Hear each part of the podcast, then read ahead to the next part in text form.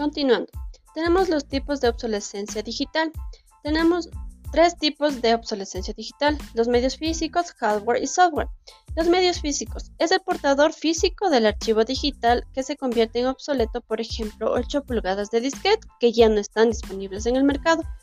Tenemos el hardware. El hardware es necesario para acceder al, al archivo digital, se convierte en obsoleto, por ejemplo, la unidad de disco, que ya no se fabrican en estos tiempos con aquella unidad. Tenemos el software. El software es necesario para acceder al archivo digital, se convierte en obsoleto, por ejemplo, el WordStar, un procesador de texto popular en la década de 1980 que ya no está disponible. Por otra parte, tenemos los tipos de obsolescencia.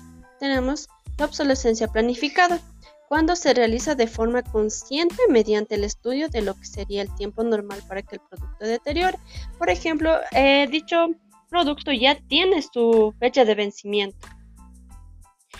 Ya, tenemos la obsolescencia percibida, cuando el nuevo producto cambia solo el diseño pero la tecnología es la misma.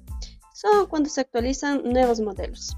La obsolescencia de especulación, cuando se comercializan productos de baja calidad pero a un coste menor para afianzarse en el mercado con vistas a ofrecer en el futuro un producto mejorado serían las muestras que se dan antes de lanzar el producto para saber eh, si va a tener una buena aceptación.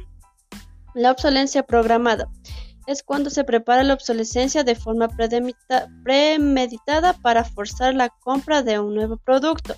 Por ejemplo, la impresora, cuando ya está programada a que si la tinta está a menos del 20% ya no imprima más y dicha ocasión se tiene que volver a recargar la tinta. Gracias.